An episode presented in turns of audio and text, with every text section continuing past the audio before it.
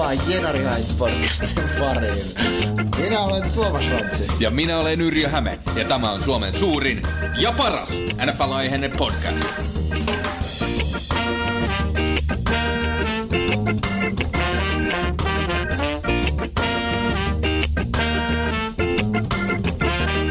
Oikein tervetuloa arvon kuuntelijat jälleen kerran tänne itäisen kaupung, kantakaupungin masaloimpaan hailualaan.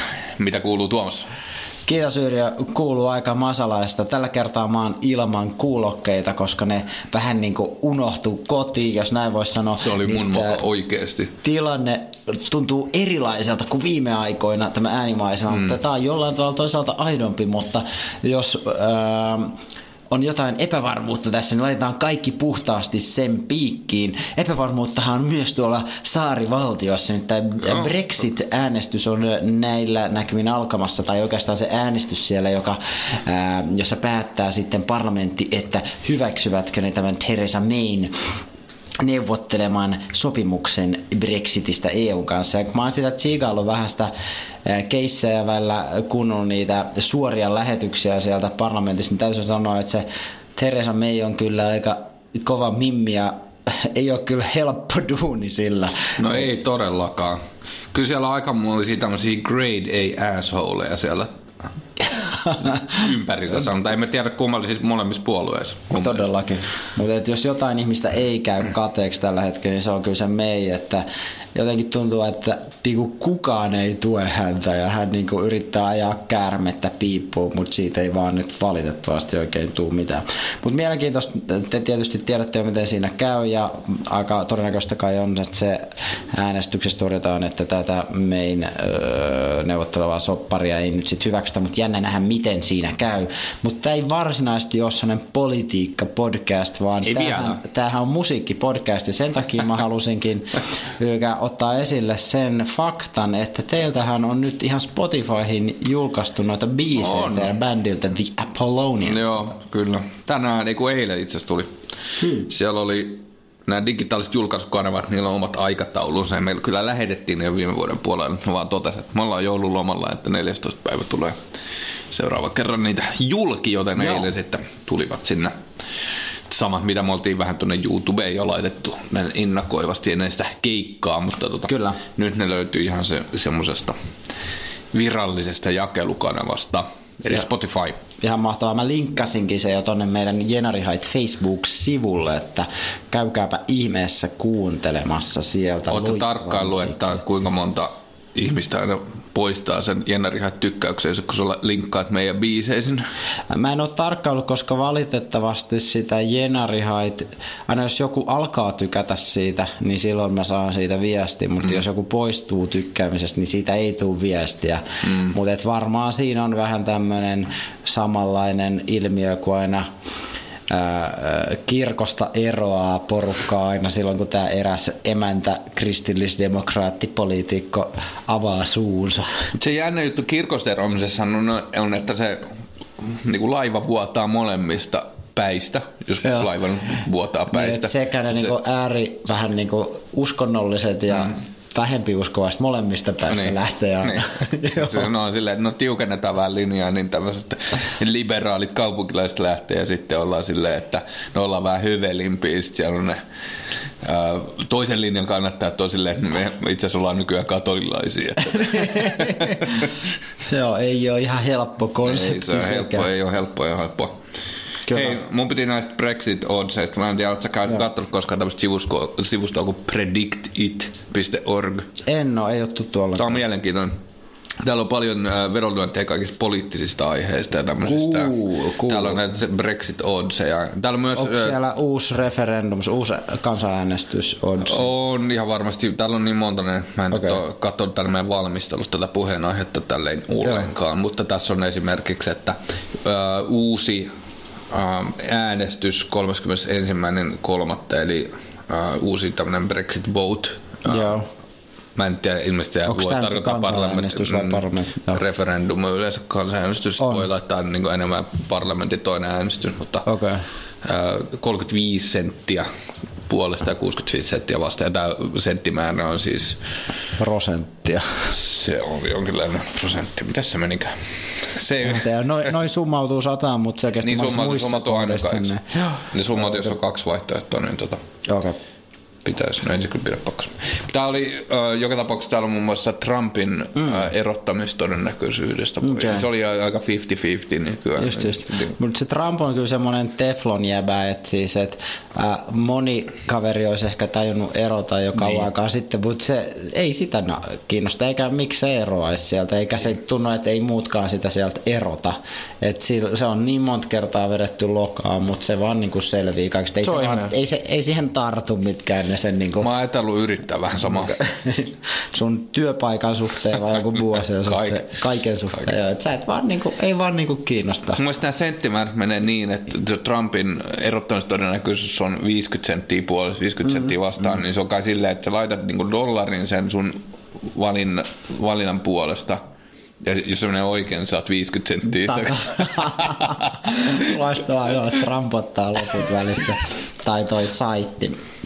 Aivan Tämä on ihan mielenkiintoista. Mä katson näitä tämmöisiä ää, markkinoiden näkemyksiä e- erilaisista Joo. tulevista isoista asioista Joo. täältä. Niin se on ihan mielenkiintoista, se myös trackkaa sitä ää, kerrointa ajan myötä. Sä voit katsoa, että miten se on Se on muuttunut. kehittynyt, niin just näin. Joo, okei. Okay. No toi on ihan tällainen tuli mielenkiintoinen. vaan randomisti mieleen tässä. Joo, aika mahtavaa, aika mahtavaa, joo. Ähm, yksi kuuntelijakysymys myös tähän kohtaan tosiaan. Meinaan toi kuuntelijamme Auli Turusta otti meihin yhteyttä ja kertoi, että häntä oli sitten ton meidän viime viikon podcastin jälkeen jäänyt kovasti vaivaan se, kun sä kerroit siitä tarinasta, että sä lähdit ostamaan sitä korianteria, niin miten siinä lopulta kävi, että sait sä ykä sitä korianteria mistään vai? No en! mä en saanut korianteria. Enkä mä sen päivän koommi ostanut korianteria. Just näin. Siis mikä päivän? 15, 15 päivää ollut ilman korianteria. Aika siinä- suoritus. Mä luulen, että se tuomio, se saattoi olla jonkinlainen Thai wok-tyyppinen ruoka. Just. Ja voi olla, että se lopputulema siitä oli, ja me todettiin, että ei tämä nyt oikeastaan tarvitse. Tarvista korjanterit, tehdään se vaan ilman. Mutta Okei. se oli se lopputulema. Mutta kyllä mun mielestä oli sinänsä järkyttävää, että tämmöinen tilanne on päässyt käymään kaupassa. Kyllä. Mutta tässä siis sinulle Auli vastaus kysymykseesi. Olisiko taas pikkuhiljaa tässä podcastissa se aika, kun meidän pitäisi hypätä sinne suorastaan astialle? Oliko toi oikeasti joku kysymys, vai keksit sä ton niitä? Sä itse Tuli, tietää. tuli ehdottomasti kysymys meidän kuuntelijalta. Ehkä meidän pitää herättää selvästi mielenkiintoa, pitäisikö me enemmän puhua yrittämistä. Me ollaan, til... me ollaan tillin haistelusta puhuttu. Kyllä, ihan totta. Kyllä. Tänään aiheena basilika. Käytätkö sinä kuivattuna vai ostatko tuoretta ruukusta? Mä muuten Tuoreen tänään ostin eilen. tuoretta ruukusta. Mä ihan jännitti se, että tätä Ässimarketissa oli samaan hintaan luomua ja sitten tätä niin kuin kaupan private labelia, joka oli taas tällaista niin kuin hyvin ruskeaa. Mä mietin, että vaikka mä nyt yleensä luomu ostan, nyt on kyllä pakko ostaa, jos kerran samaan hintaan saa. Mutta ootko koskaan kiinnittänyt huomiota siihen, että kun sä ostat sen basilikan, niin sit, sit kestää tosi vähän aikaa, että se menee tosi huonoon kuntoon kotona. Joo, kyllä se pitää päivässä parissa käyttää. Missään nimessä ei kannata ainakin jääkaappiin laittaa. Ei mä nahdistuu laitakaan. välittömästi. Mutta onko se, onko siinä kyse siitä, että se, se myös kaupassa no, tai menee huonoon kuntoon siinä ajassa vai onko se joku lämpötila huonompi kotona usein kuin se kaupassa? Mm, No kyllä se kaupaskin menee. Täytyy sanoa, että ainakin meidän lähikauppa, niin siellä on välillä sen verran niin kuin noujaantunutta basiliikan lehteä, että eikä se mene sielläkin. Mutta en mä tiedä varmaan, jos sä isket se johonkin ruukkuun ja kastelet sitä oikealla tavalla, annat tietyn määrän valoa, niin varmaanhan se niin kuin vaan jatkaa kasvamistaan siitä, että kasvihan se sinänsä on. Niin. Että, ja se on jopa on valmiina ruukussa, että kai sitä pystyisi pitää huolta. Joo. Jos siellä, on, jos siellä on näitä heavy-osaston ö, asiantuntijat kuulijoissa enemmän, lähettäkää ihmeessä hei palautetta, miten kasvatetaan basilikaa. Joo, ja lähettäkää, jos teillä on mitään kysymyksiä yrtteihin liittyen, niin laittakaa ne yrjö.hame at. Joko? Uusi domaini. Joo. Hyvä. Mutta hei, Divisional-kierros NFLssä on pelattu ja tänään me käydään kaikki divisional-kierroksen matsit läpi syväluotaavasti. Totta kai kerrotaan kuumimmat NFL-uutiset sekä sitten katsastetaan jo sitä konferenssifinaalikierrosta. Näin tehdään, mutta mä kuulen, että sulla on teemaa, joka liittyy yhteen näistä päivän matseista. Kyllä, sä oot ihan oikein kuullut, Yrjö. Eli minä olen tehnyt kompaktin teeman aiheesta Kansas City Chiefsin nimen historia. Me ollaan muutamista joukkueista tehty näitä nimen historia teemoja. Ja Kansas City nyt tosiaan raivasi tiensä konferenssifinaaleihin asti, vaikka siitä voidaan kertoa teille myöhemmin. Tämä tuskin spoilasi sitä asiaa kellekään, mutta no, siinä on myös ihan mielenkiintoinen tarina siitä historiasta, joten mäpä hyppään siihen hyppä, tästä hyppä. rohkeasti heti, kun ollaan nyt varmaan kaikki yritit tässä jaksossa jo käsitelty. Tämä tarina meinaan alkaa Dallasista. The Herb.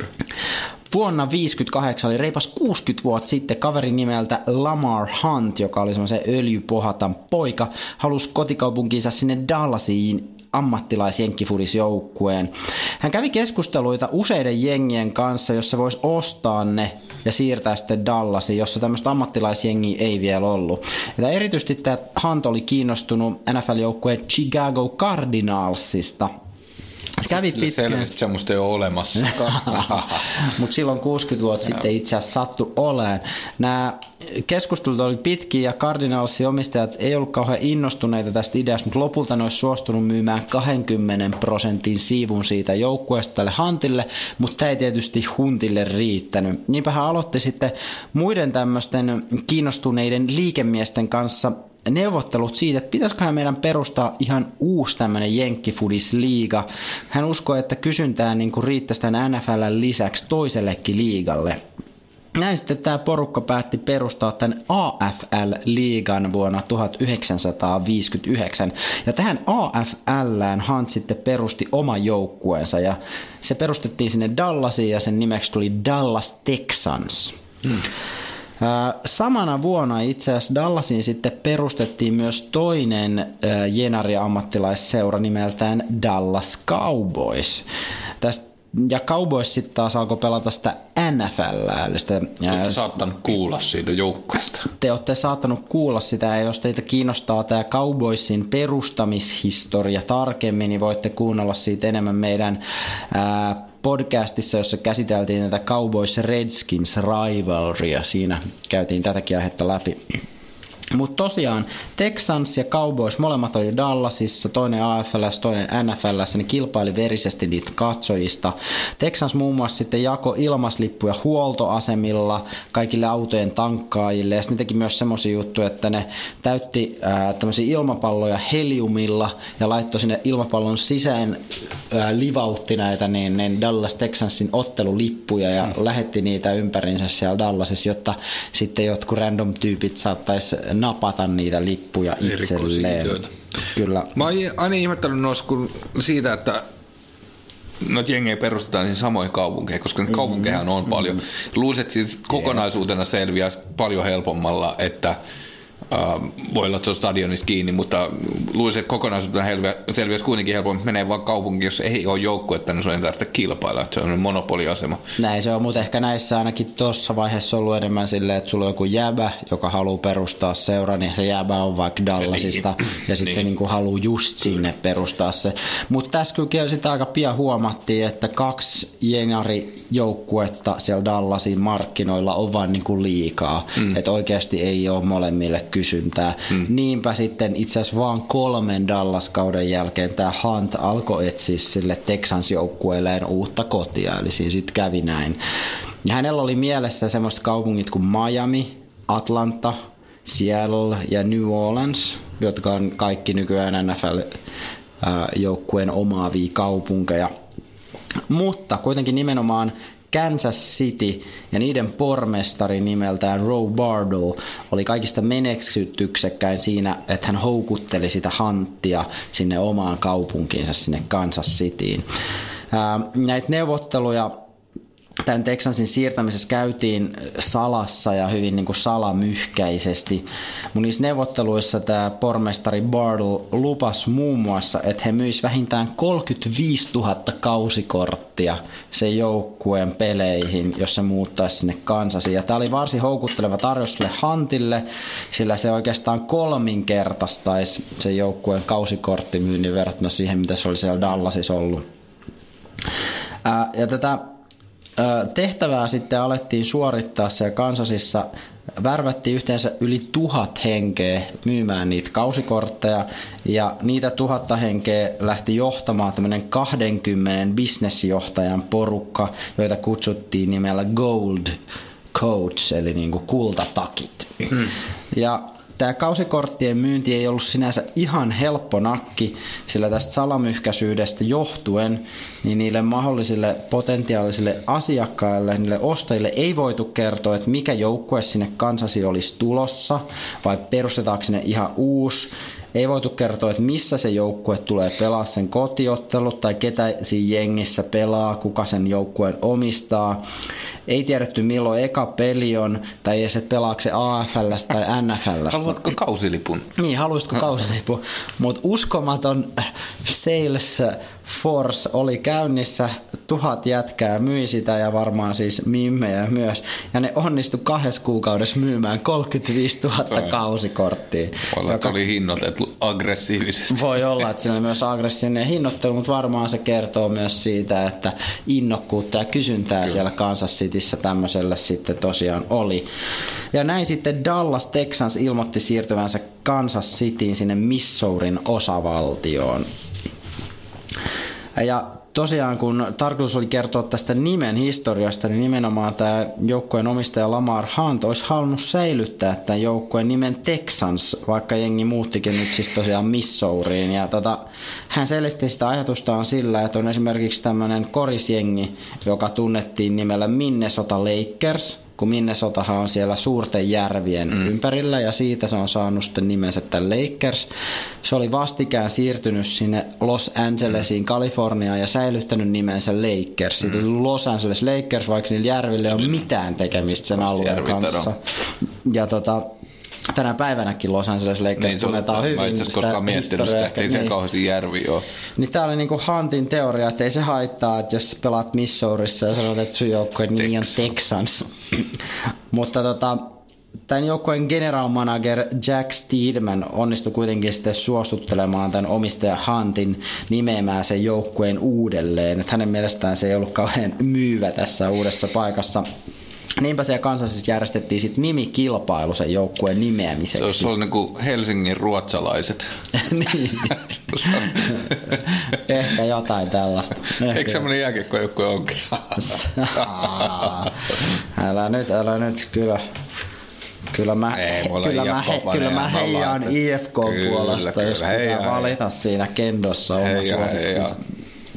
Mutta tota, Mutta joo, nimikilpailu siis järjestettiin ja siinä kisassa sai sitten ehdottaa kukin niinku oma, oma nimi-ideansa sillä joukkueelle. Vastauksia tuli lähes 5000 ja niissä oli yli tuhat eri nimiehdotusta.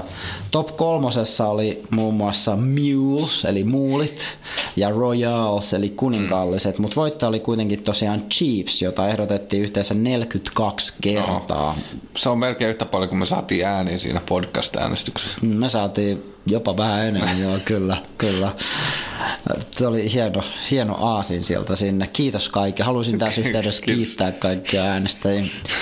Uh, mutta tämä nimi Chiefs, niin se on itse asiassa kunnianosoitus nimenomaan sille Kansas Cityn pormestari Roe Bardlille, joka onnistui houkuttelemaan sen joukkueen sinne Kansasiin. Nimittäin Chief oli hänen lempinimensä. Tämä Bardle oli 35 vuotta aiemmin perustanut Jenkkien siihen partiolaisliikkeeseen semmoisen Amerikan alkuperäiskansoja eli intiaaneja kunnioittavan järjestön nimeltä The Tribe of Mick O'Say. Ja siitä johtuen hän oli saanut tämän lempinimen Chief, eli päällikkö. Näin tosiaan vuodesta 63 joukkueen nimi on ollut sitten Kansas City Chiefs ja sitten vuodesta 70 joukkue on pelannut myös NFLssä, kun AFL ja NFL yhdistyivät. Tämä on mielenkiintoinen tämä nimi, nimittäin näiden alkuperäiskansojen kulttuurinen omiminen ja niiden stereotypisointi on ollut Amerikassa pitkään keskusteluissa, että onkohan se nyt ihan poliittisesti korrektia käyttää näitä intiaanihenkisiä nimiä ja logoja ja semmoisia. Esimerkiksi baseball-joukkue Cleveland Indians ilmoitti, että ne luopuu tämän kauden jälkeen siitä niiden intiaanilogostaan peliasuissa. Niillä on tämmöinen logo nimeltä Chief Wahoo, mm. joka on sellainen puna, sarjakuva. Niin, sellainen punanaamainen, äh, isohampainen ja sitten sillä on vielä sellainen sulkapäähinen ja sitä on nyt pidetty, että se on niinku todella epäkorrekti, suorastaan rasistinen, niin he luopuu nyt Toisin siitä. kuin Redskins. Sitten niin, NFL suurin kritiikki on aiheuttanut se Redskins-nimi, että moni pitää sitä punanahka-nimeä tosi halventavana. Et Chiefskin on ollut toki näissä keskusteluissa mukana, mutta päässyt verrattaa vähällä. Heidän logossa ja stadionin nimessä on se nuolenpää Arrowhead, joka selvästi niin kuin viittaa sinne intiaaneihin, mutta ei se nyt monien mielestä ole mitenkään kauhean rasistinen kuitenkaan, että se on ehkä enemmän niin. tämmöisiä niin kuin perinteitä ja historiaa eteen tuova. Lähinnä julkisuudessa on keskusteltu siitä, että on, on jonkun verran tämmöisiä Chiefs-faneja, jotka kun ne menee sinne Arrowheadille katsomaan otteluita, niin ne tälläytyy tämmöisiin niin kuin intiaanipäällikön taisteluasuihin. Ja tota, Chiefs on pyytänyt, että TV-kanavat ei niinku kuvaisi näitä faneja kauheasti niihin TV-lähetyksiin, että sitä pidetään vähän niinku epäkorrektina. No sä oot asunut siellä, siellä Jenkeissä, että mä en tiedä, oot sä törmännyt tähän, mutta... Et, ei, mä siis käydyn joka kerta Jetsin matsiin se intiaanipäähän, niin se ei, niin. ei sielläkään kuin tykätty siitä yhtään. Mutta kaikki tämmöiseen niin kuin, rotuun ja tämmöiseen viittaavat jutut on tietysti niin kuin omalla tavallaan arka ja ymmärrän sen. Mutta tilanne silloin, kun ollaan oltu joskus 60-luvulla ja näitä moni joukkueita on perustettu, niin on tietysti ollut hyvin erilainen kuin mitä se Niin, mä en tiedä, onko se näiden äh, niin sanottujen intiaanien, mitä ei kutsuta usein intiaaneiksi. Niin mä ajattelin, että suomeksi se lienee niin kuin vielä korrekti termi. On, ja onhan se joukkueen nimi tosiaan Cleveland Indians, että niin, no, mutta on sen toisen joukkojen nimi Redskins, mutta ei niitä punanahkoiksi kai se niin. kutsu sieltä. Mutta se, mä en tiedä, onko se sitä, että niitä on vähemmän kuin joitakin muita vähemmistöjä. Joo. Mutta niille ei ole, mun mielestä sitä ei, se ei ole niin herkkä asia kuitenkaan, että jos se olisi joku muu rotu, niin. josta käytettäisiin tämmöisiä termeen joukkueiden nimessä, niin se olisi varmasti vähän enemmän tapetilla se voi vielä kuin näin, mitä ne on. Joo, kyllä. No joo, no mutta tässä oikeastaan tämä, tämä katsaus, että jos on joku asia, niin se on varmaan tämä niinku kulttuurinen omiminen alkuperäiskansoilta ja sen niinku epäkorrektiuden politisoituminen, joka sitten voisi tämän Chiefsin nimen historiaan vielä kirjoittaa jossain vaiheessa sen seuraavan luvun, mutta toistaiseksi nimi elää ja voi hyvin niin kuin joukkuekin. Tässä no. oli tämä kaikessa hienoudessaan. Siirrytäänkö peleihin tästä niin kuin rohkeasti? Lennosta. Ja pidetään sitten taukoa tossa, kun lasi tyhjenee. Se, niin. Apua, mä voin hakea sulle. Mitä sä haluat sun? Xmos. Yes. Joo, tosiaan Cowboys ja Rams pelattiin tuossa lauantai- ja sunnuntai välisenä yönä Suomen aikaa. Niin tätä Los Angeles pelattua matsia seurasi paikan päältä yli 77 000 silmäparia, mutta wow. merkittävä osa heistä oli Cowboysin eli vierasjoukkojen kannattajia. Joo. Dallas ottikin tästä no, yleisön suosiosta äh, vaarin. Okei, okay, Otti hyödyn, hyödyn irti, sanotaan näin, ja teki ensimmäisen touchdownin. Mutta sen jälkeen Rams näytti äh, kyllä ekalla puoliskolla, että miten palloa pelataan ja meni mm. Gurley Andersonin touchdownille ja parin potkumaalille 27 äh, siis 20 vastaan 7 pistettä johtoon äh, ja kolmas kvartteri tämä johto kasvoi jo 23-7 ja homma alkoi näyttää aika selvältä. Kauboisin kiristä huolimatta mitenkään erityisen jännäksi tämä matsi ei mennyt missään vaiheessa loppulukemat oli 30-22 ja siinä oli katso. And scene. ei ole hirveän jännä peli siirtää eteenpäin. Oh, vähän enemmän. Siis Rams ensinnäkin punttasi tässä matsissa vaan kerran. Joo. Yksi potkumaaliyritys meni ohi, mm. mutta sekin oli jäälyttömän kaukaa siihen äh, kakkoskvartterin loppuun. Et kaikista muista hyökkäyksistä tuli pisteitä. Tehokasta. Todella tehokasta. Kaupoissi hyökkäys oli aika vaisu mm. koko Siellä oli hienoja yksilösuorituksia niissä touchdowneihin päättyneissä kolme hyökkäyksessä, mitä kaupoissa on tehty. Mutta mut muuten tosi, tosi vaisun olosta, ja erityisesti tähän Ezekiel Elliotin äh, ei, ei kulkenut, juoksu ei, ei kerta ei kaikkiaan päässyt, kulkenut. Ei päässyt. Fourth down yritysten lukumäärä itse asiassa tässä piti sen vielä mainita, että oli mielenkiintoinen. Neljä kertaa peräti Cowboysille oli fourth down tilanne, jossa yrittivät eteenpäin. Kolme niistä onnistu. Ramsille kaksi mm, kertaa, josta mm. molemmat onnistu. Eli tässä oli tosi paljon näiden punttien vähyys. Ramsilla tietysti osa selittyy siitä, että he, he sitten pyrkivät jatkamaan näitä hyökkäyksiä aika aktiivisesti. Cowboysilla taas heillä oli vähän pakko siinä lopussa yrittää, kun oli 23-7 takaa jo asemassa.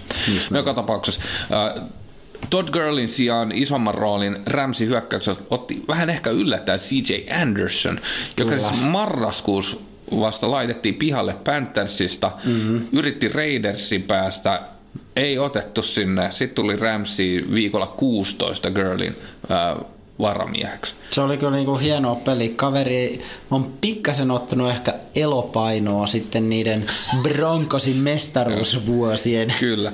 Siinä oli itse asiassa Toivo Selostaja kuvassa häntä niinku tämmöiseksi keilapalloksi.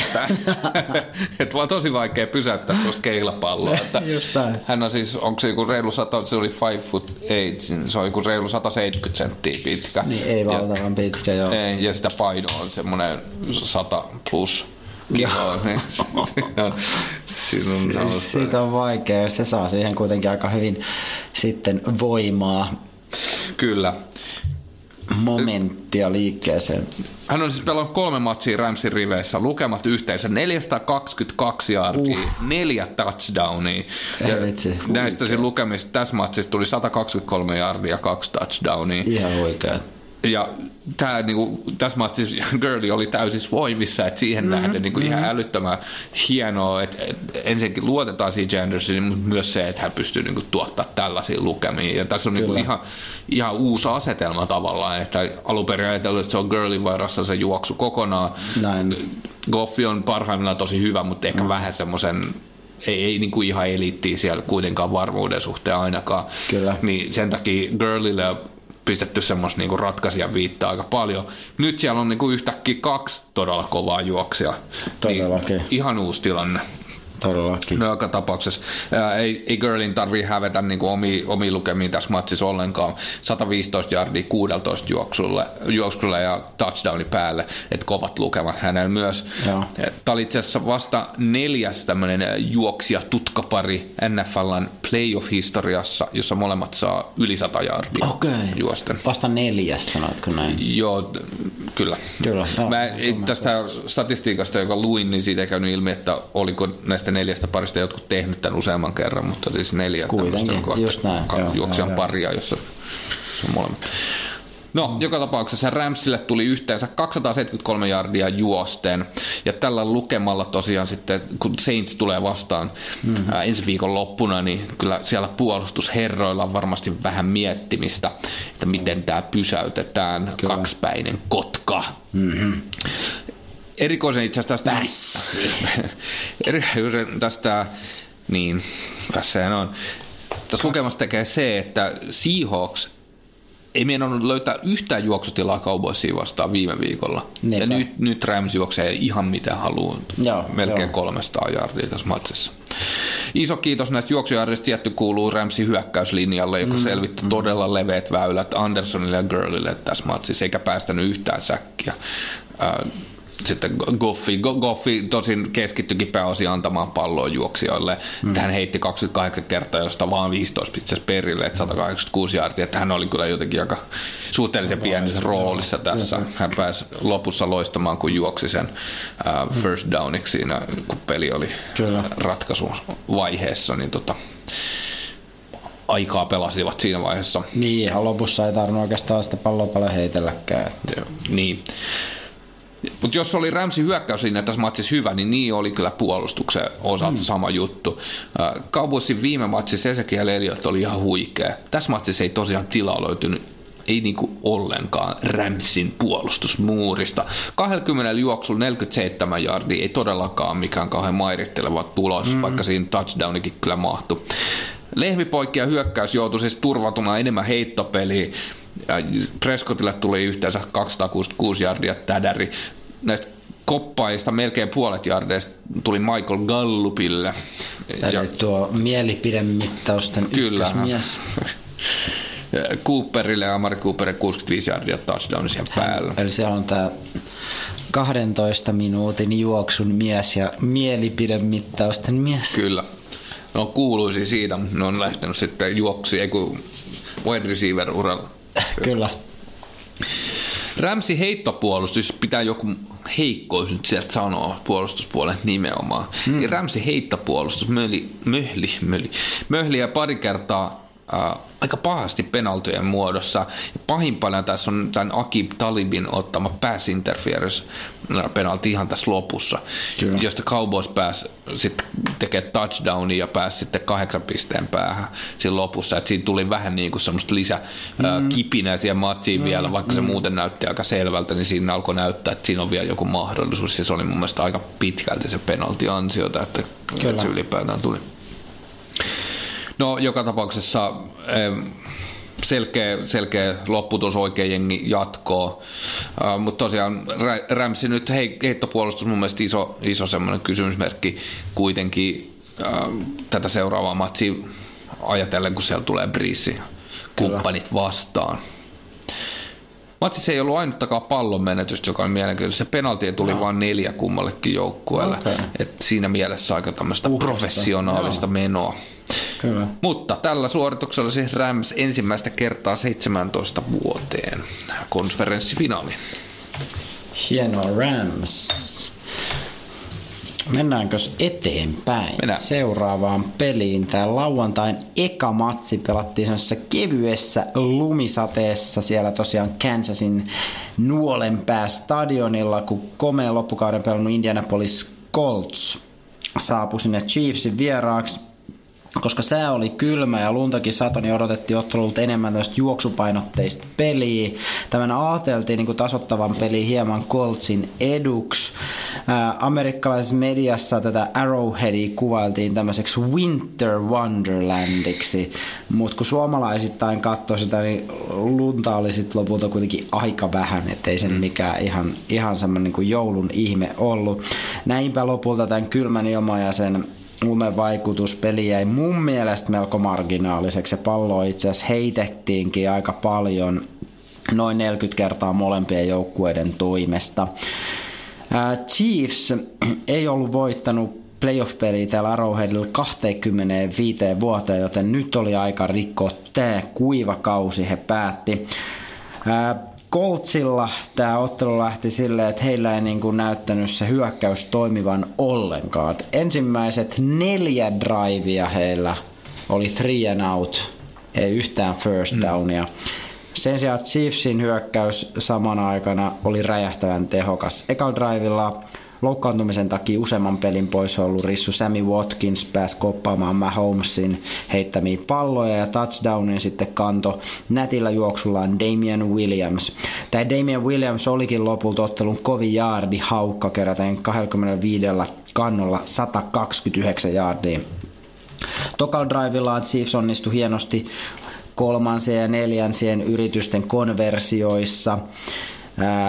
36 jaardisen touchdownin sitten juoksi lopulta upeasti Tyreek Hill.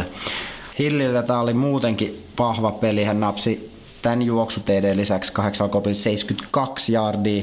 Järjen kakkoseksi ainoastaan Travis Kelsille, joka keräsi huikeat 108 kiinniottojardia. Kolmannella drivella Chiefs teki vielä potkumaalin. Näin peli oli jo 17-0 ennen kuin Colts oli saanut ensimmäistäkään first downia. Ja harvoin pelejä voitetaan, jos ei saa yhtään first downia. Okay. Toka vartti oli jäljellä... Se on vahvaa mutta sä oot selvästi seurannut tätä lajia vähän enemmän. Kyllä, tämä on analyysin tulos.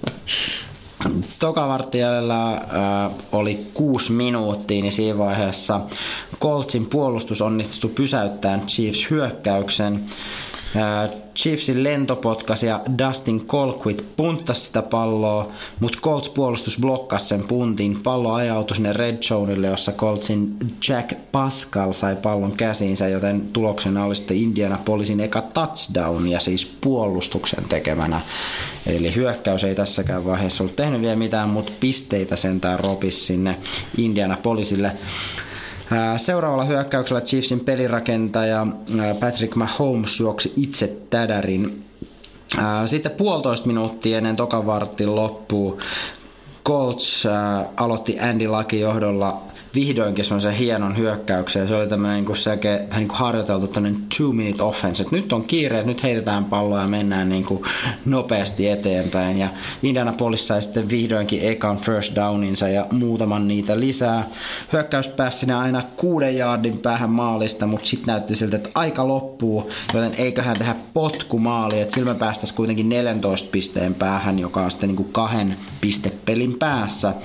Ja sulla on 23 ja jaardinen potkumaali tulossa ja sulla on kokenut kehäkettunen Adam Vinatieri siellä, niin eikä se ole aika idiootti varmaan. Kyllä. Mut ei ollut. Pallo kumahti tolppaan. Bum. Tämä oli hänen niin kuin Vinatierin uransa lyhin playoff-potkumaaliyritys, jonka hän on koskaan epäonnistunut. Colts hyökkäys ei siis saanut tehtyä tässäkään vaiheessa vielä pisteitä, joten väliajalle mentiin 24-7 Chiefsin vakuuttavassa johdossa. Kolmannen vartilla ei tapahtunut mitään mielenkiintoista. Siellä no, siellä puntailtiin ja rähmäiltiin palloa puoleen ja toisin, mutta pisteitä ei kuitenkaan tehty. Viisi ja puoli minsa ennen loppuu sitten Coltsin hyökkäys teki ekat pisteensä. Touchdownin Andrew Luckin heittämästä pallosta koppas sitten T.Y. Hilton. Jee, jee, jee, teidän kaikkien ystävä. Ähm, Mutta tälläkin hopeapilvellä olisi tietysti ruskea reunus, sillä siellä oli taas Adam Vinatieri, Vinatieri. kokenut kaveri, joka on onnistunut urallaan 98 prosessissa lisäpisteyrityksistään. Mutta ja hän on pelannut siis NFLs 22 vuotta, eli aika pitkään, mutta lisäpisteyritys epäonnistuu. Tietenkin. Tuntuu, että Coltsille ei niinku ole riittävästi taitoa, mutta ei myöskään niinku ollenkaan onnea tässä mm. pelissä. Kirsi kaksi kakun päälle Chiefsin keskushyökkäjä Darrell Williams juoksi vielä touchdownin. Tämä oli mielenkiintoinen maali sen takia, että tämä oli sellainen todellinen niin kuin tahtomaali, vaikka sitä ei välttämättä olisi enää tarvittu, mutta siinä nähtiin niin kuin Mahomesinkin semmoista fiilistelyä, että se lähti niin kuin, tämä Darrell Williams oli vähän niin kuin hypännyt semmoisen kasan päälle ja sitten kaikki työntää sitä kasaa eri suuntiin. Ja jopa Patrick Mahomes tuli sieltä niinku työntämään sitä mieskasaa eteenpäin niin, että se lopulta liikkui sinne sitten maalialueelle asti. Tosiaan aika loppu sitten ja Andy Reidin coachama ja Patrick Mahomesin taikuroima Kansas City Chiefs voitti selkein numeroon 13-31. Ei se niin potkuihin kaatunut. No ei se todellakaan niihin potkuihin mutta mä sanon, että ne ekat downit on tärkeitä, niin, niitä kandeista tehdä. niitä on, siis se on, jos mä olisin valmentaja, niin mä tähtäisin siihen, että tulee ekoi down. Kyllä, se, se Tai kann- mä sanoin sille pelaajille, että tää on niinku se juttu. Että että tärätään sinne. Touchdown ei voi myös tehdä, mutta jos ei aina saa, niin sitten noita ykkösdowneja. Mutta Chief dominoi tätä matsia selkeästi, niin kuin on tehnyt paljon tällä kaudella, mutta nyt tyyli oli ehkä vähän erilainen kuin yleensä. Ensinnäkin kaikki touchdownit syntyi juosten kun regular seasonilla Mahomes on heittänyt keskimäärin reilu kolme tädäriä per peri. Mm. Ja ainoastaan viikolla viisi Jaguarsia vastaan Mahomes ei heittänyt yhtään touchdownia. Mm. Tämä oli nyt vasta toinen peli tällä kaudella, kun näin käy. Toiseksi puolustusta on pidetty kansasi heikkoutena. Regular seasonilla Chiefsin puolustus oli liigan toisiksi huonoin päästään keskimäärin 406 yardia per, peri, per peli, mutta tota, nyt tällä kertaa Coltsin hyökkäyksen linja ei mahtunut Chiefsin puolustukselle kyllä mitään. Pääsrassi pääsi tehokkaasti läpi ja juoksureititkin oli täysin tukittu. Ja nyt nimenomaan puolustus onnistui pysäyttää sen Andy Luckin hyökkäyksen. Ja tässä ottelussa ei, ei Indianapolis tehnyt kuin 263 yardia, eli, eli aika vahvalta näytti kaiken kaikkiaan toi Chiefsin peli. Ja niin he pääsevät sitten tulevana sunnuntaina hostaamaan konferenssia, finaalia sinne Nuolenpää stadionille. Siitä on tuossa loistava pelipala. Joo, se on kyllä mielenkiintoista luvassa. Mä sanon, että nyt me pidetään semmoinen nuolenpää kirjoituksen mittainen tauko ja jatketaan siitä. Yes.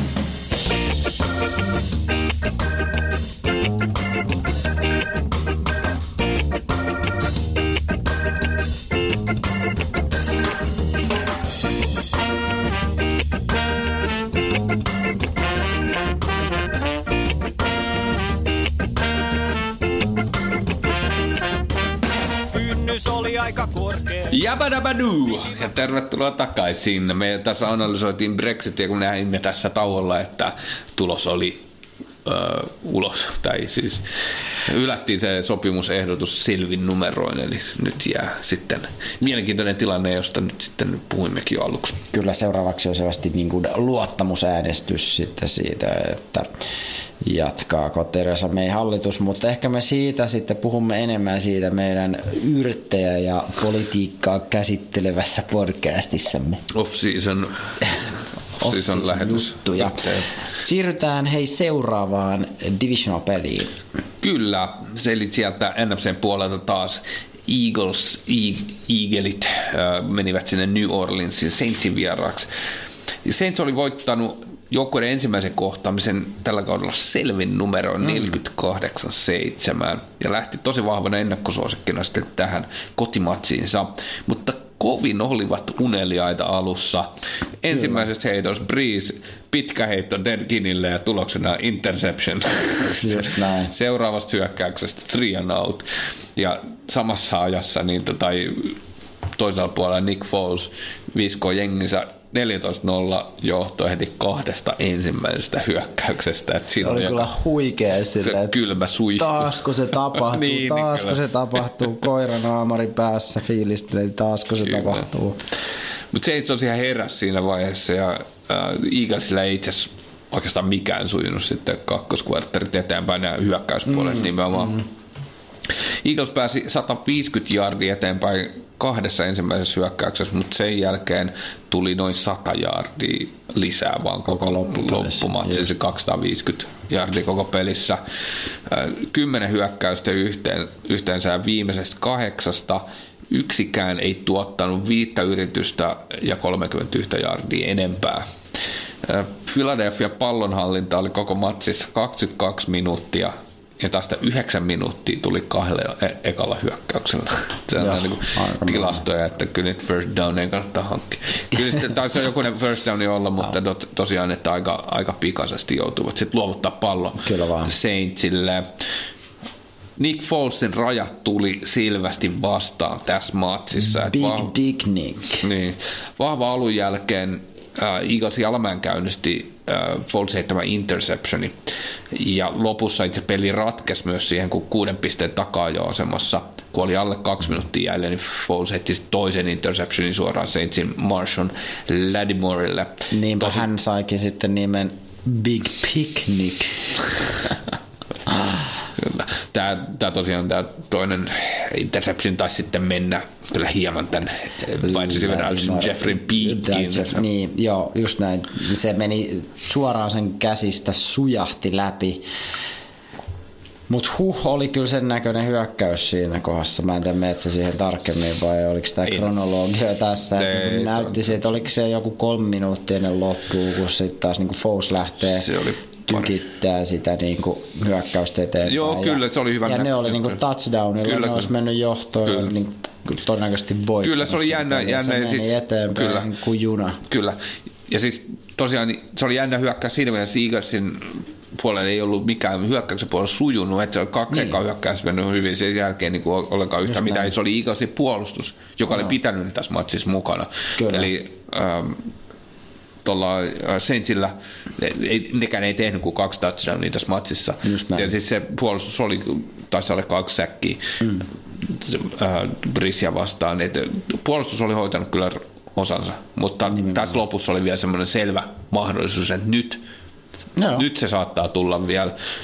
Mutta tosiaan äh, Alson Jefferin äh, käsistä pallo Saintsille ja peli oli oikeastaan sillä selvä. Kyllä Jeffrey näytti aika synkältä, aika synkissä Kyllä. vesissä pyöri sen matsin jälkeen.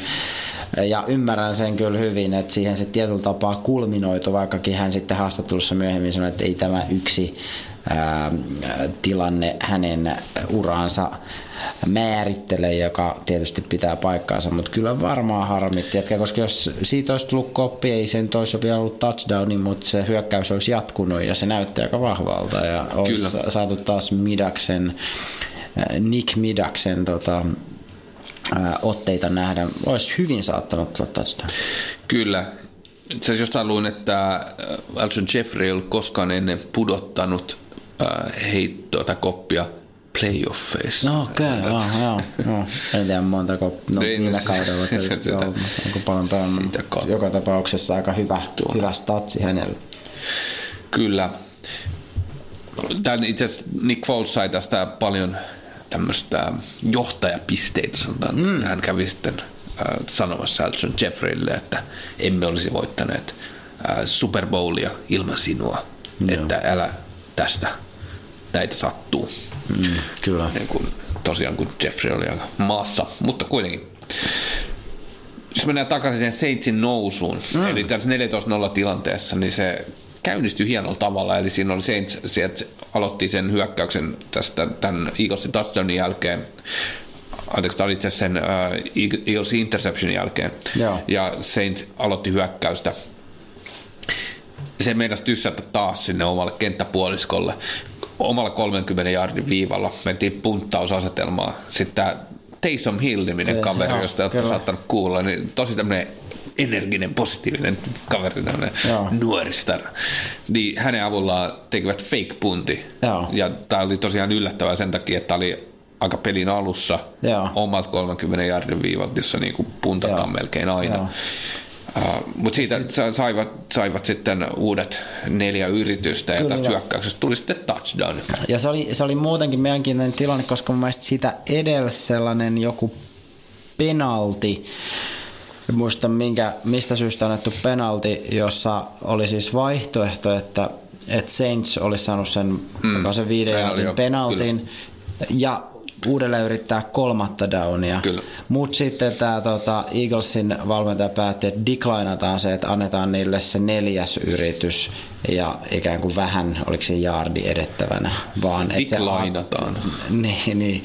Ja se päätti, että tota, otetaan tämä, että kyllä he pystyy pysäyttämään sen tässä. Että se on tärkeämpi, että poistetaan no se siis- yksi yritys siitä. Niin, no siis oletus oli, että ne on omalla kenttäpuoliskolla ja ne punttaa ihan varmasti nelosyrityksellä. No musta se ei näyttänyt ihan siltä. Musta se näytti siltä, että kyllä siellä niinku puolustus oli sen verran hereillä, että ne niinku varustautui siihen, että tästä Joo. saattaa hyvin tulla fake puntti.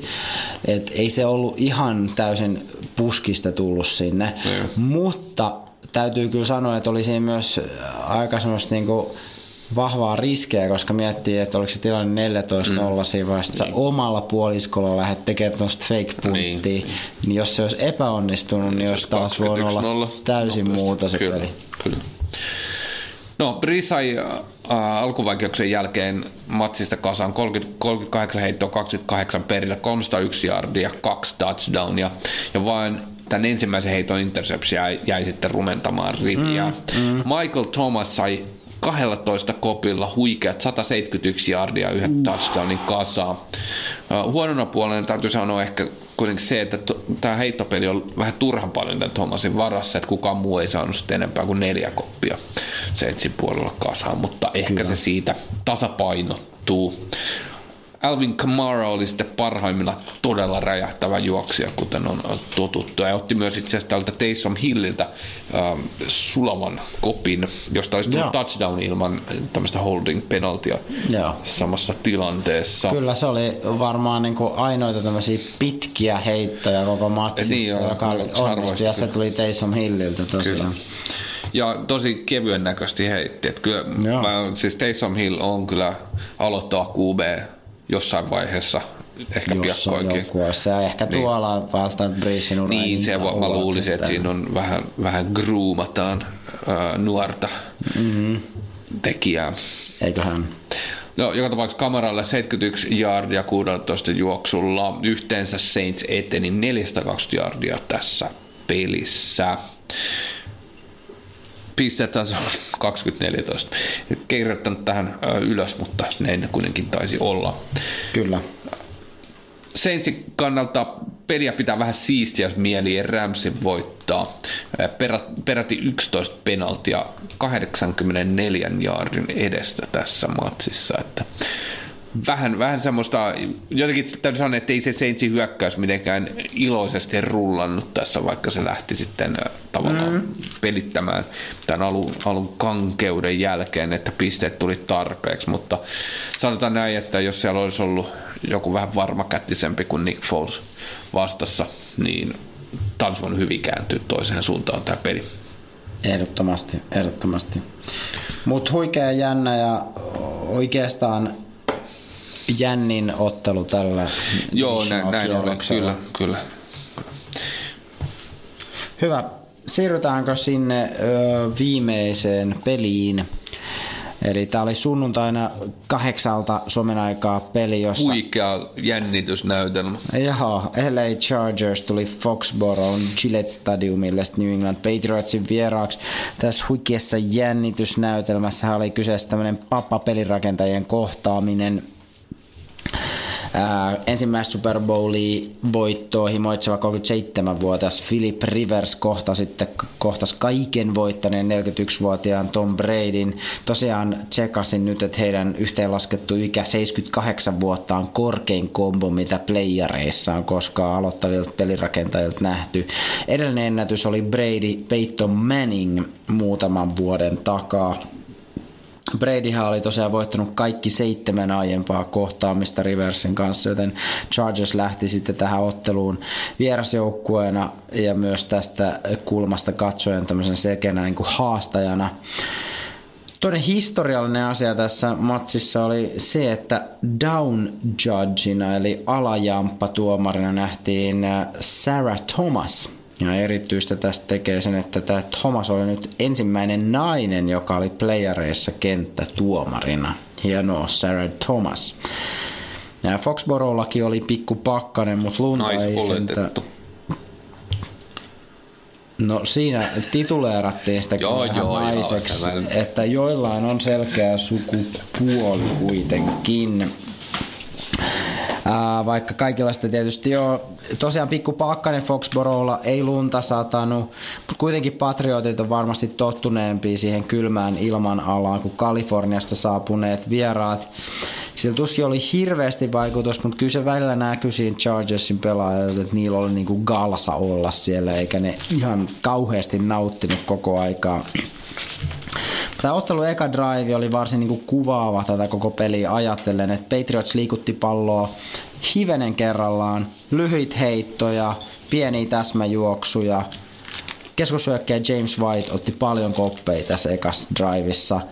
Ekalla drivilla pelattiin 14 peliä, edettiin 83 jardia. Lopulta New Englandin ruukikeskushyökkäjä Sonny Michel juoksi yhden jardin mittaisen touchdownin Tämä touchdown itse asiassa katkaisi Patriotsin seitsemän playoff-pelin putken, jossa ne ei ole saaneet ekalla touchdownilla, äh, ekalla drivilla touchdownia, eli, eli tämmöinenkin niin kuin apina on nyt otettu selästä. Mutta myös Chargers aloitti tämän ottelun vakuuttavasti. Ekalla hyökkäykseen päätteeksi Philip Rivers löysi täysin vapaaksi päässä laita hyökkäjä Keenan Allenin ja heitti tälle 43-jaardisen touchdownin. Tämän jälkeenkin Rivers jatko pitkiä heittoja, mutta ei kyllä mainittavalla menestyksellä.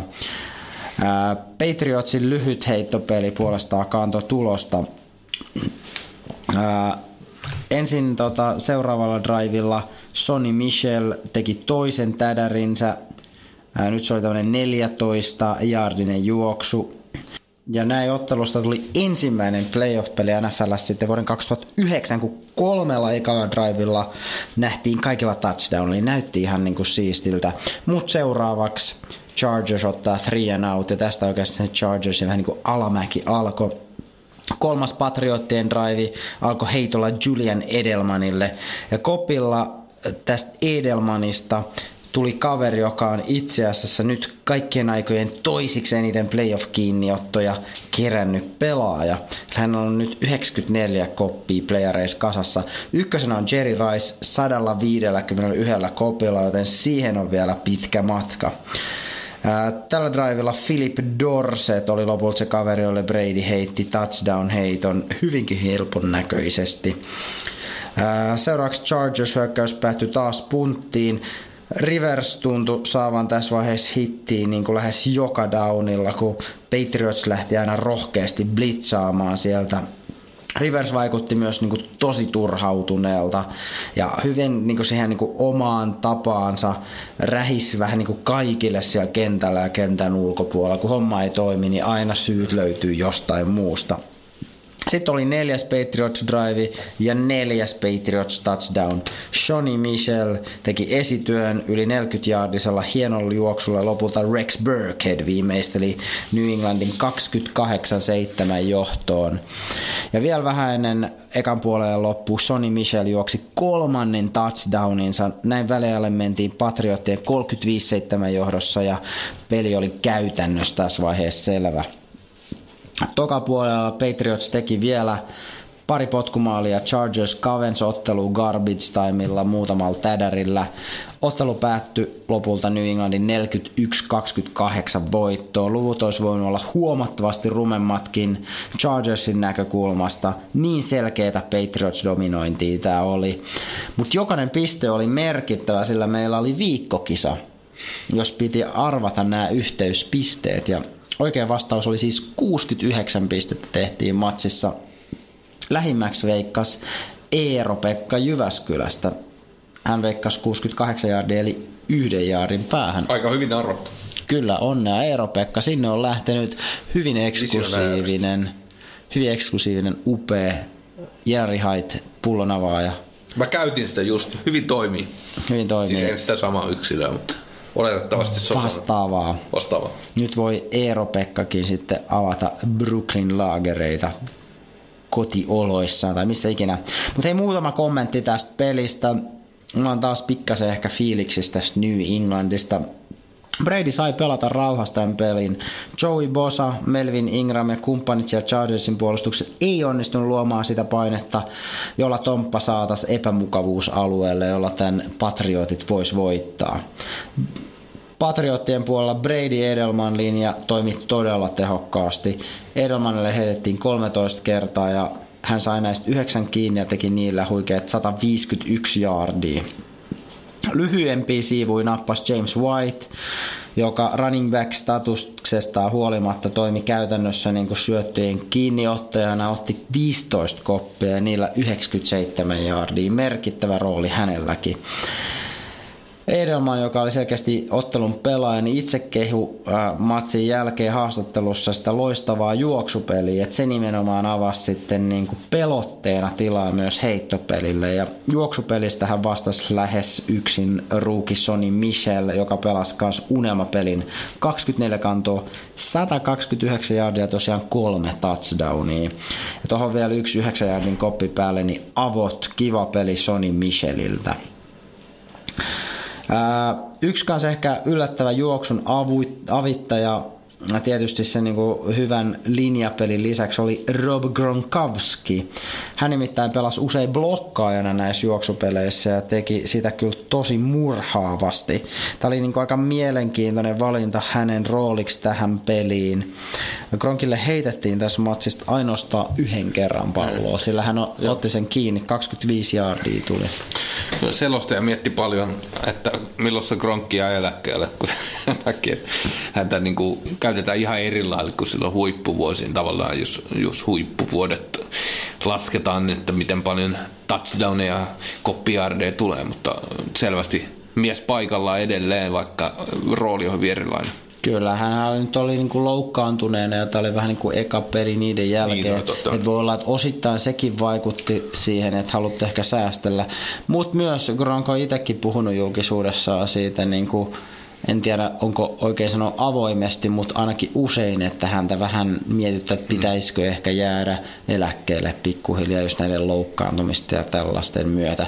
Että kyllä mä sanoin, että siinä vaiheessa, kun Brady jättää joukkoja, niin viimeistään siinä vaiheessa Gronkkikin jättää, jos Kyllä, ei ole varmasti. aiemmin. Jos ei ole aiemmin. Et voi Monet- olla vaikka jo tämän kauden jälkeen. Monet olettaa, että se on tämän kauden jälkeen. Kyllä.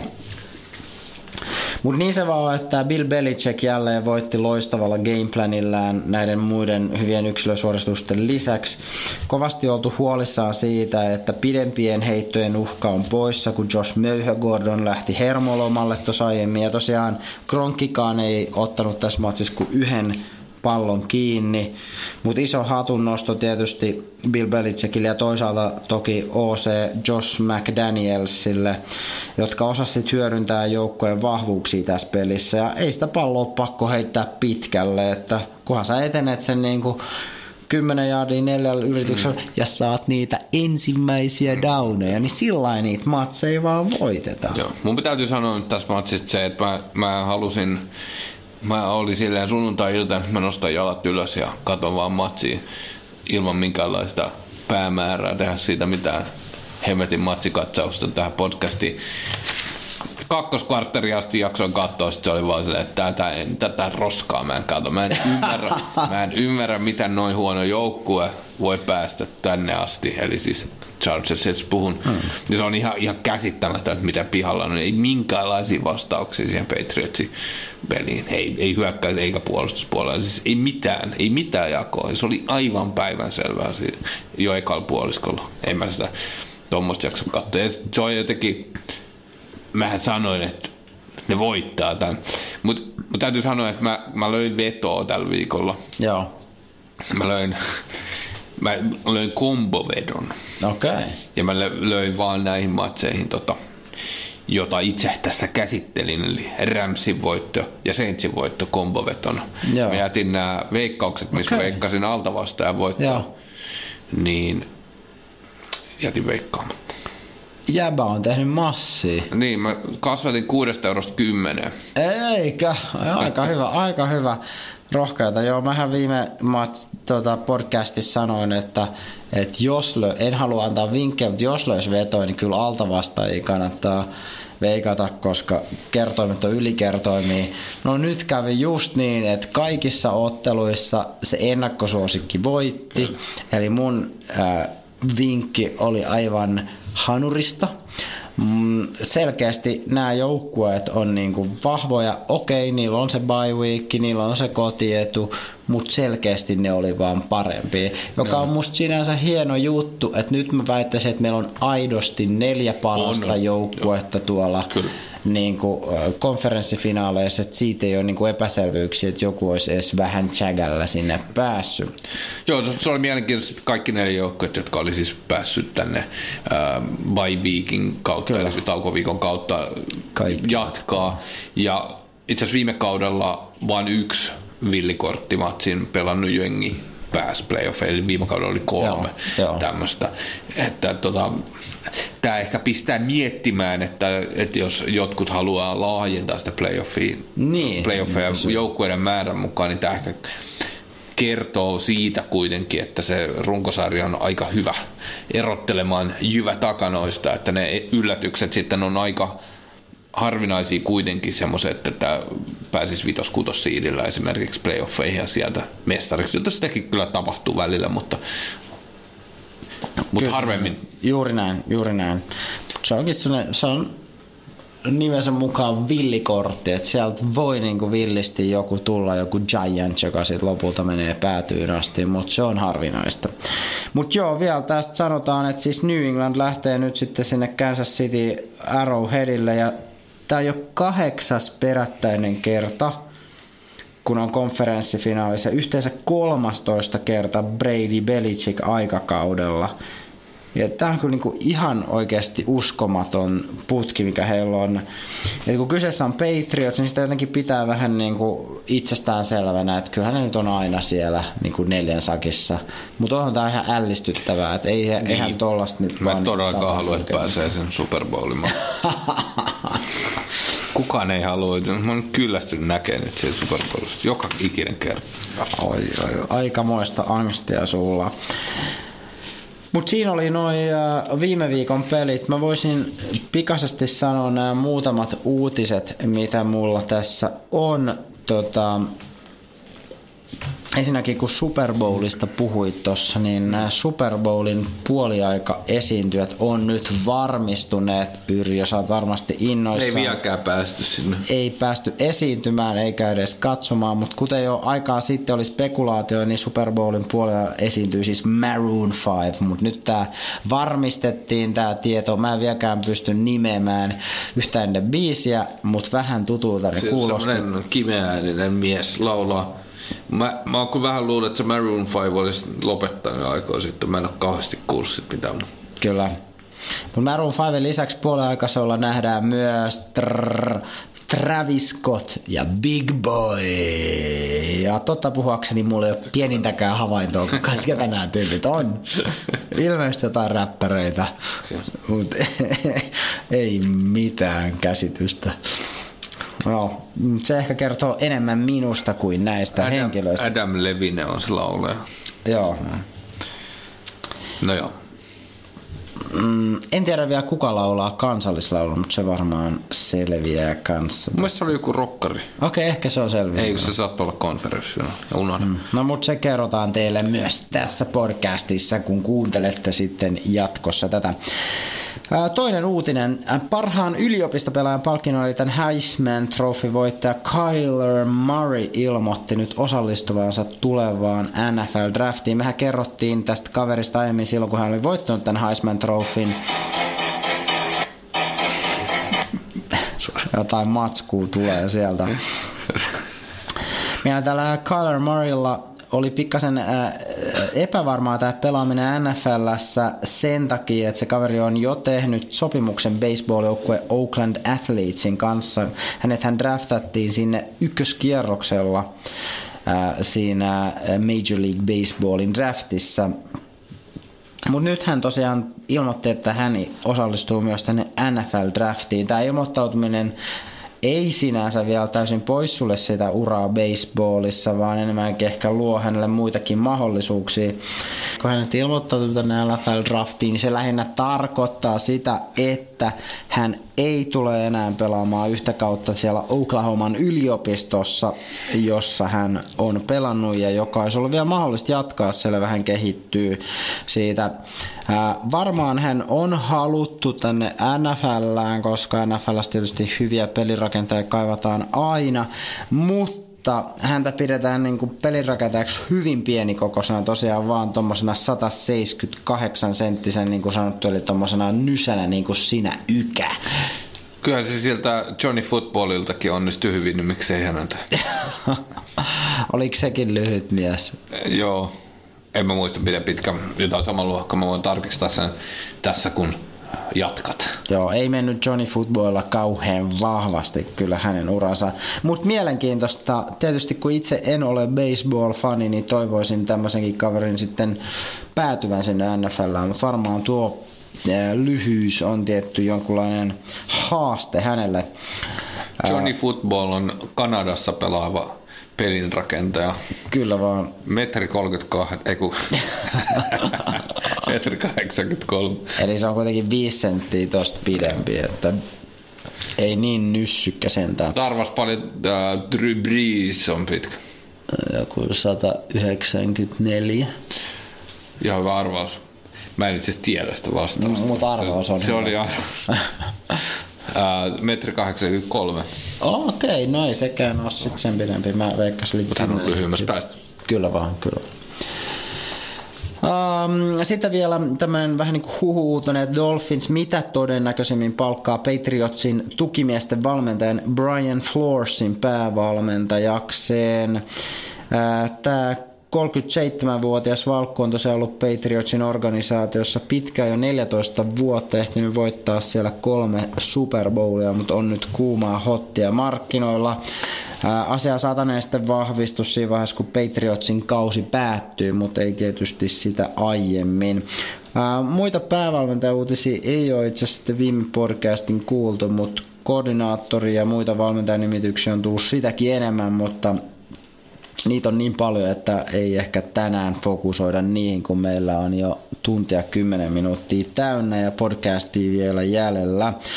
Haluaisin muistuttaa kaikkia siitä, että nflsuomi.comista löytyy muita suomenkielisiä uutisia ja erityisesti haluan muistuttaa siitä, että kuuntelijatapaaminen, jee, 26. Yeah. päivä lauantaina. Kello 19. Stadin Panimo baarissa täällä Helsingissä Suvilahdessa. Tulkaa hei kaikki sinne.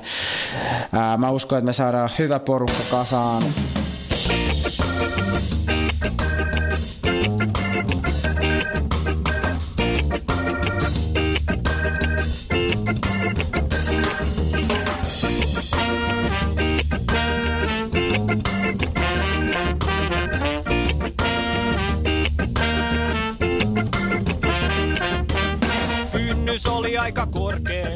Ensi viikon pelit sitten vielä katsaukseen. Ja mä sanon, että Rams voittaa ja mä sanon, että Chiefs voittaa. Super Bowl on Rams vastaan Chiefs. No siinä mentiin aika nopeasti konkluusioihin. Täytyy sanoa, että ehkä divisional-kierros ei ollut se maailman mielenkiintoisin sen takia, että matsit ei ollut sit lopulta niin hirveän tiukkoja. Mutta mä sanoin, että nyt on tulossa tämän kauden paras viikonloppu ainakin tähän mennessä ehdottomasti. Ainakin tämän vuoden. niin, kyllä. Mutta tulossa on niinku kaksi aivan mahtavaa game, jos molemmissa on vähän tämmöinen niinku nuori pelirakentaja vastaansa, niin kokenut konkari pelirakentaja. Ja ensimmäinen matsi on tosiaan sunnuntai-illalla silloin 5 yli 10 suomalaista aikaa alkaa Los Angeles Rams at New Orleans Saints.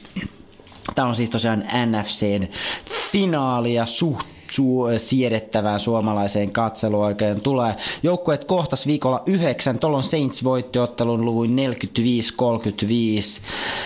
Ja Saintsillä on kotietu nimenomaan ton matsin takia, sillä molemmilla joukkueilla oli runkosarjassa sama rekordi 13 voitolla, mutta tuolla voitolla Saints siis menee ohi ykkössiidille ja Saints lähtee tietysti sitten Superdomelle ennakkosuosikkina tähän otteluun. Mä sanoisin, että Ramsin paras ase Saintsiin vastaan on heidän juoksuhyökkäys. Siellä oli tosiaan Todd Gurley, mutta myös CJ Anderson. Ja sitä kautta Mr. Anderson. Sitä kautta, jos ne saa juoksuhyökkäyksen toimimaan, niin pystyy hallitsemaan sitä peliä. Ähm, kuten viime sunnuntaina Cowboysia vastaan, No ei ne ehkä ihan samanlaista 273 jaardin juoksupeliä tuu tässä saamaan, eikä välttämättä sitä tarvitsekaan. Uh, mutta aiemmassa näiden joukkueiden kohtaamisessa Ramsin juoksu jäi alle 100 jaardia, että siitä ainakin olisi pakko petrata tähän matsiin. Toki Jared Goff osaa myös heittää, mutta uh, tämä Cooper Cupin loukkaantuminen viikolla 10 on kuitenkin, täytyy sanoa, että se on selkeästi heikentänyt sitä Ramsin heittoyhkaa, mm. että siinä ei ole ihan sitä samanlaista meininkiä, mitä se on, oli ennen sitä parhaimmillaan, mutta kyllä, kyllä se Goff sitten kuitenkin tiukan paikan tullen näyttää, että kyllä aina sieltä rissunsa löytää. Two Coopers One Cup oli iso menetys, kun hän, hän siitä joukkueesta lähti. Sen haluan sanoa. Seintsi puolestaan... Se on hyvä, että sanoit. Sait sen mukaan siihen. Sain sen jotenkin niin kuin kierrättyä tähän. Huomaamattavasti. Terveisiä vaan sinne Jarille Vantalle. Seitsi... Mä sanoin, että Saintsille on tärkeää, että ne onnistuu pitämään sen Ramsin, Pass Rushin, Aaron Donaldin ja muut kumppanit sieltä niin kuin poissa niin, että Drew Brees pystyy tekemään työnsä rauhassa. Ihan helppoa se tietysti ei ole, mutta tota, edellisessä kohtaamisessa siinä onnistuttiin. Silloin Donald pääsi Breesiin kiinni vaan muutaman kerran ja ainuutakaan säkkiä ei tullut koko pelissä. Jos Brees saa olla rauhassa, niin hän kyllä löytää Michael Thomasin etunenässä, mutta myös muut rissut sieltä ja tuhoja syntyy. Breeze on heittänyt tällä kaudella ainoastaan kuusi syötön katkoa, joten todella tarkka miespelirakentaja on kyseessä. Saanko mä sanoa tähän väliin hyökkäysstatseja runkosarjasta? Kerro. No mielenkiintoista siis jardia per peli. kumpi on korkeammalla runkosarjassa oli? Sano, kumpi? Vastaus on Chiefs. Chiefs oli ykkönen. Mutta meillä on Rams ja Saints tässä käsittelyssä. Niin on. Mut niin, no todella vaikea sanoa. Mä sanoisin, että Rams. Mut Saints oli loppukaudesta ehkä vahvempi. Joo. Joo, siis Rams on kakkonen. Yes. Chiefs on ykkönen, Rams kakkonen ja Saints kasi. Yes. Ja se on todella kovia hyökkäyksiä, niin kuin mm. tiedetään, niin kuin tiedetään. Kyllä. Mutta mut sitten jos me katsotaan juoksujaardeja, Joo. niin siinä, siinä on vähän pikkasen erilainen tilanne. Mutta ei oikeasti ole. Mm. Koska ne on, ne on hyvin, hyvin samankaltaisia joukkoja. Siis Rams kolmosena ää, ja Saints kutosena. Joo. Et, oikeasti tämä on hyvin samankaltaiset hyökkäykset. Kyllä. Se, se on todella kova heittopeli, todella kova juoksupeli. Just Ja näin. kyllä se on monipuolista puolustusta tarvitaan. Mä en, mä en saa sanoa, että se on Saintsin puolustus ehkä jotenkin mulla on sellainen kutina, että se olisi parempi. Itse asiassa mä voisin katsoa ne statsit tässä odotellessa, kun mä en ollut valmistautunut tähän. Kato vaan. Mä vielä se on- totean, että tässä on niinku mielenkiintoisia match Toki kuten todettu, niin tässä on niinku Breeze, tosi kokenut Super Bowl-voittaja. Mutta siellä on myös äh, Sean Payton, hyvin kokenut päävalmentaja. Taas vastassa on pelirakentaja Jared Goff, vasta kolmannen kauden pelirakentaja. Hakee nyt ensimmäistä kertaa paikkaa Super Bowlissa. Ja toisaalta Ramsin valmentaja, päävalmentaja, vasta 32-vuotias Sean McVay. Eli siinä on selkeästi tämmöinen niinku kokemus vastaan nuori innokkuus m- niinku asetelma tässä matsissa. Kyllä. Tosiaan jardit per peli puolustuksen puolella Saints 14 liigassa, 349 jardia per peli. Rams 19, 359 jardia per peli. Et mm. Aika tasoissa. Aika Siinä. Saints oli vähän parempi, eli olin oikeassa, joka on tärkeintä. Se Mut on siis se on, tärkeintä. tota, se- vastaa se mielikuvaa. Hyvin tasaiset, tilastollisesti hyvin tasaiset joukkueet Kyllä vaan. se on mielenkiintoinen matsi tulossa. Tosi oikeasti, jos haluaa näille objektiivisesti sanoa, tosi vaikea sanoa, että kumpi voittaa. Mä sanon, että se on Rams. Sä sanot, että se on Rams, mä sanon, että se on Saints. Sä oot väärässä. Mennään seuraavaan peliin. Eli sitten siellä sunnuntai maanantai välisenä yönä 20 vaille 2, eli vähän nihkeempään suomalaiseen katseluaikaan. Pelataan ottelu New England Patriots at Kansas City Chiefs. Huikea ja luultavasti suuri pisteinen peli luvassa. Ehkä jotain samaa henkistä, mitä nähtiin viime vuoden Super Bowlissa Patriots ja Eaglesin välillä voisi kuvitella jotain semmoista, tai toisaalta semmoisesta matsista voisi unelmoida, mikä nähtiin Rams ja Chiefsin välillä tällä kaudella. Vastakkain on siis mun all time man crush Tom Brady ja toisaalta mun uusi man crush Mahomesin patte, eli loistavia pelirakentajia täälläkin vastakkain. Chiefs lähtee tietysti kotiotteluun ennakkosuosikkina.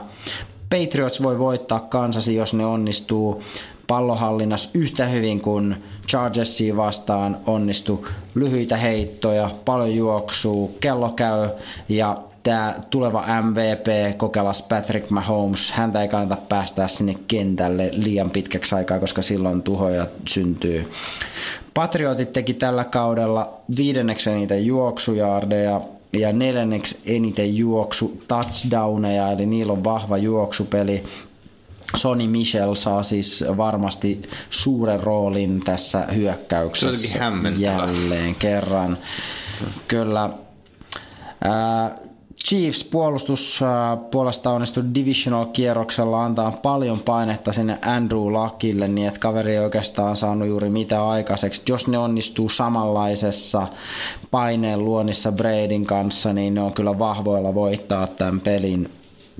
Chiefsin hyökkäys on tosi myös niin kuin ihan huikein tehokas, että ne pystyy voittamaan tämän pelin, vaikka siitä tulisi sellainen täydellinen shootout, eli sellainen niin kuin hyökkäyksien ilotulitus. Siinä vaihtoehdossa tosin myös Brady on kokemuksellaan ja kylmähermosuudellaan vahvoilla. Se olisi mielestäni oikeastaan vähän se niin katsojille aika makea tilanne, että näyttäisi, että puolustukset ei oikein pärjäisi tässä pelissä ja sitten vaan niin katsotaan, että kumpi mättää niitä mm. pisteitä enemmän. Niin se on ihan mahdollinen. Se on ihan mahdollinen tilanne ja to, tosiaan nämäkin joukkueet tilastollisesti hyvin samankaltaisia, niin kuin sä tuossa oikeastaan tavallaan totesit, että Chiefsin puolustus näin Jardin mielessä ainakin pärjännyt tosi huonosti runkosarjassa, mutta ei se Patriotsikään mitenkään loistanut. Mutta molemmat tekee paljon pisteitä. Näin se on. Vastakkain myös kaksi valmennusvelhoa, joiden playoff-menestys on tosi ollut hyvin erilainen. Andy Reid on voittanut vain yhden viidestä konferenssifinaalista, jossa hän on ollut, kun taas Bill Belichick huikeet kahdeksan 12 konferenssifinaalista. Et mielenkiintoista nähdä, että kumpi sitten onnistuu mindfuckkaamaan kumman tässä pelissä. Toki kotietu tulee olemaan isossa roolissa tässä matsissa, mikä Kansasilla on. Itse asiassa, jos katsotaan Belichickin vierasrekordia, niin playareissa se on vaan kolme voittoa, neljä tappioa. Kotona hän on tottunut pelaamaan playoff-pelit. 20 mm. voittoa, kolme tappioa. Nyt joudutaan testaamaan sitä. Kylmä ilmanala tulossa, mutta toisaalta New Englandilaiset on tottuneet siihen, että se ei luultavasti jo iso ongelma oikeastaan kummallekaan. Viikolla kuushan joukkueet kohtas New Englandissa, silloin Patriots voitti tiukan väännön 43-40, tuli paljon pisteitä, tuli tiukka peli. Se pelattiin Foxborolla, nyt ollaan Arrowheadilla. Ihan jännä nähdä, mitä tapahtuu. Jo jännittää. Kyllä. Tämä on ehkä kuitenkin se mielenkiintoisempi matsi itse sanoisin. Tai en mä tiedä, vaikea noista sanoa. Mitä sanot voittajaksi? Todella vaikea. Rahathan on siellä Petriotsin mestaruuden puolesta vedetty jo kauan aikaa sitten, mutta kyllä mä sanon, että Kansas City vie tämän pelin. Mä oon samaa mieltä. Kansas City itse asiassa lähtee tähän äh, suhteellisen vahvan ennakkoon. 1,66 kerroin tässä mun lähteessä niin tällä hetkellä versus Patriotsin 2,36 että Joo. siellä on äh, tämmöinen altavastaajan asetelma sitten Patriotsilla, joka on ehkä hieman poikkeuksellinen heille. Arvaatko muuten ton Saints Rams matsin, kumpi on ennakkosuosikki ja onko kerroin alempi vai korkeampi kuin Chiefsillä? Äh, no Saints on ennakkosuosikki siellä. Se pitää paikkansa. Ja kerroin on alempi kuin Chiefsillä.